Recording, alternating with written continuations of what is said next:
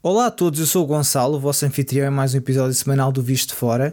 Começo por me desculpar pelo atraso na cadência dos episódios, mas enquanto o P S não me considerar para uma vaga de boy, a minha vida profissional acaba sempre por ganhar nesta batalha entre as coisas que gostamos de fazer e as que temos que fazer. Sem mais demoras, avançamos para a agenda de hoje, que contempla um comentário aos resultados dos Midterms das eleições nos Estados Unidos, quem foram os vencedores e os vencidos. Por falar em vencidos, Donald Trump fez o anúncio oficial que será candidato na próxima eleição presidencial. Será isso bom para o Partido Republicano?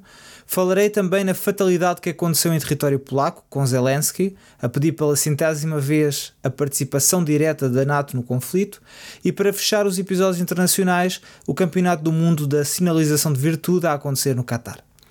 A nível nacional, começamos desde já a celebrar a contratação de Tiago Alberto Ramos, o jovem prodígio de vinte e um anos, licenciado em Direito, que acabou de ser nomeado para um cargo no gabinete da Ministra da Presidência, Mariana Ferreira da Silva, com uma remuneração de quatro mil euros brutos, sem que tenha qualquer experiência profissional anterior. Muita gente ficou admirada com esta contratação e eu confesso que não entendo a indignação que invadiu as redes sociais e as caixas de comentários. Vejamos o seguinte. A pessoa que o contratou, Mariana Ferreira da Silva, que é filha do ex-ministro José Vieira da Silva, tem cargos políticos desde dois mil e cinco, onde começou como assessora da Ministra da Educação, Maria de Lourdes Rodrigues. Foi contratada para este cargo de assessora quando tinha apenas vinte e sete anos, uma licenciatura em Sociologia e uma completa ausência de experiência profissional. Neste governo, com estes atores e com este partido, alguém estava à espera que a ministra, que representa o expoente máximo do parasitismo político em Portugal, fosse uma apologista da meritocracia ou privilegiasse o currículo profissional em vez do cartão partidário? Temos deixado de viver em negação com estas coisas. Aliás, o número de pessoas neste governo que nunca teve um emprego fora da esfera política é constrangedor. Saltando para a América do Norte, mais concretamente para os Estados Unidos, apesar de alguns Estados ainda arrastarem a contagem dos votos por razões que ultrapassam a nossa imaginação, é justo dizer que a coisa correu bem para os democratas. Não porque o resultado lhes seja benéfico, mas porque ficou muito longe da derrocada anunciada. O Partido Republicano perdeu o Senado e ganhou a Câmara dos Representantes por escassa maioria. Nas eleições para os cargos de governador, ficou tudo mais ou menos como se esperava. Sair muito ao detalhe, até porque hoje temos mais temas, este desastre para o Partido Republicano, e sim, foi um desastre, teve uma série de responsáveis, a começar pelo próprio G O P, o Partido Republicano, e o excesso de confiança com que se jogou esta eleição, convencido que qualquer candidato ganharia qualquer eleição. Era óbvio que candidatos como o conhecido doutor Oz não eram boas escolhas, e a realidade é que, nos locais onde o Partido Republicano apresentou bons candidatos, teve bons resultados.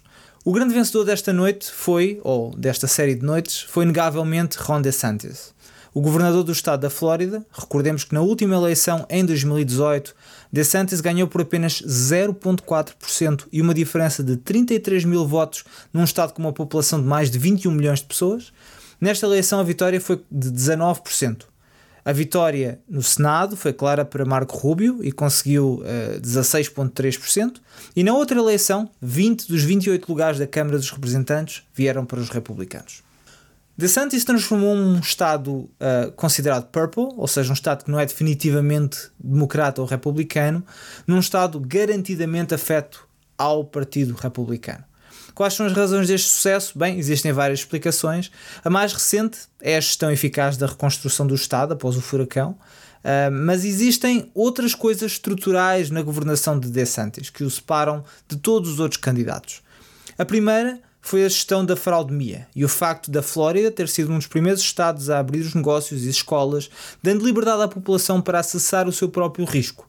A segunda foi a batalha que o governador fez contra a ideologia woke. Florida is where woke goes to die, foi a frase que DeSantis disse quando foi uh, reeleito.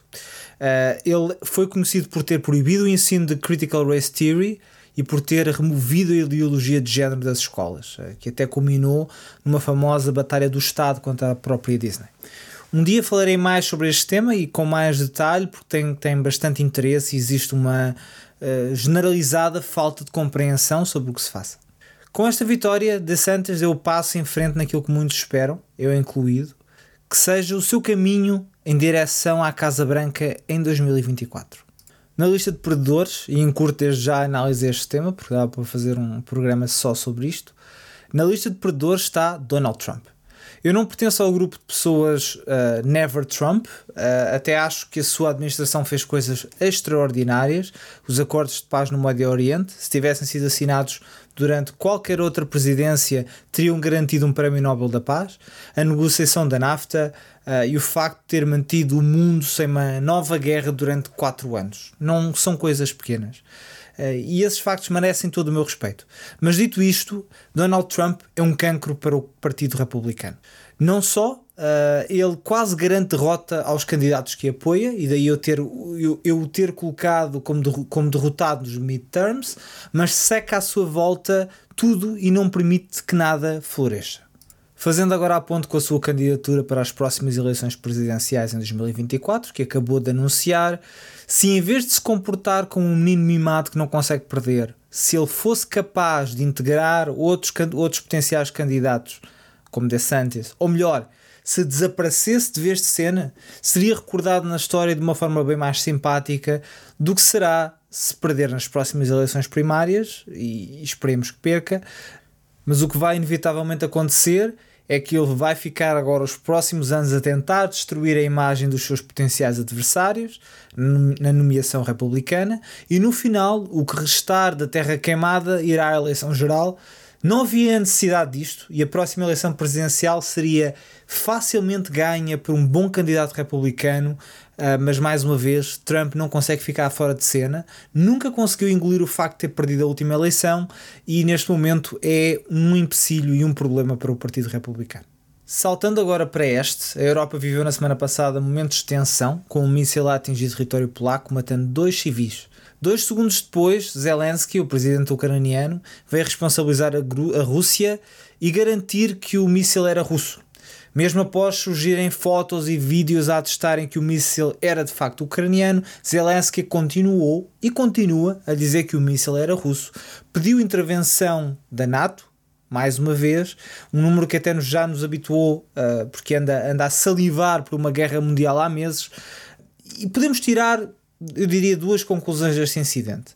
A primeira é que me parece, dizer, me parece justo dizer que a responsabilidade do incidente é ultimamente russa, porque mesmo que os mísseis sejam ucranianos, eles só andam a ser lançados porque existe um ataque russo em curso, ainda para mais próximo da fronteira com a Polónia.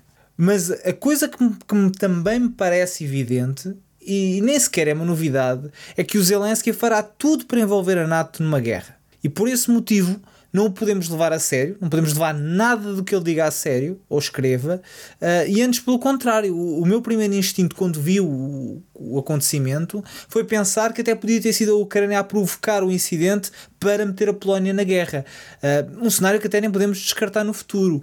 Prudência uh, é o que se aconselha, porque estamos a lidar com malucos. Entre malucos e aficionados, começou a Copa do Mundo, envolvida em grande polémica por se desenrolar no Catar. A população rica dos países ocidentais descobre a cada três meses factos novos sobre o mundo. Depois da recente descoberta que as mulheres no Irão vivem uma vida terrível, agora foi a vez de descobrir que o Qatar trata mal os grupos L G B T. Uma novidade. Talvez no próximo trimestre descubram que a Arábia Saudita enforca ateus e que a homossexualidade é um crime naquele paraíso da sinalização de virtude chamado Palestina.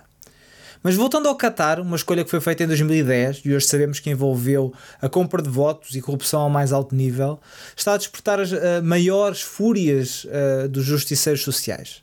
A cantora inglesa Dua Lipa terá rejeitado uma oferta para atuar na, na Copa, e os direitos humanos foram a sua motivação para não querer fazer parte daquele espetáculo.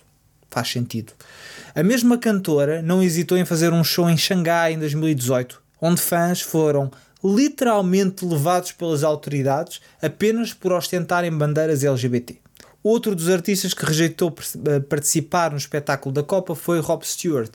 O cantor esteve a atuar em dois mil e dezassete ao lado, em Abu Dhabi, mas na altura os seus princípios éticos não o preveniram de faturar a conta do, do Estado dos Emirados, ou até de criticar a escolha do Qatar, do Qatar na altura.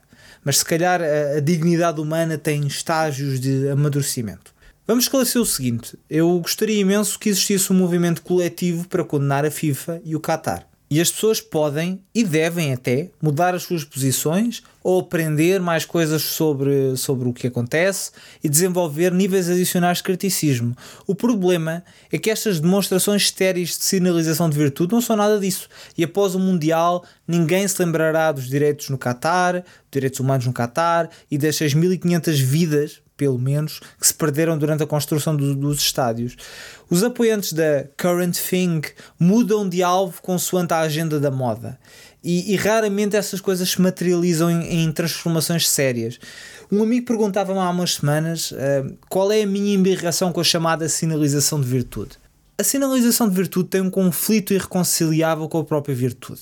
Eu arriscaria dizer até que não há espaço na virtude para estas demonstrações vazias e diria também que estas têm infelizmente o efeito perverso de criar nos indivíduos a sensação de que a sua parte está feita, a sua contribuição está dada.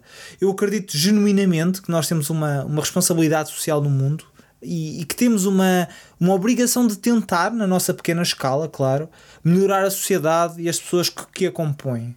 A sinalização de virtude remove esta obrigação, porque cria a ideia de que basta partilhar umas coisas no Facebook, repetir o que se anda a dizer para aí, uh, perder uh, duas semanas ou três uh, num determinado assunto e está feito. Podemos dormir descansados a acreditar que ajudámos a construir um mundo melhor, quando na verdade não fizemos nada.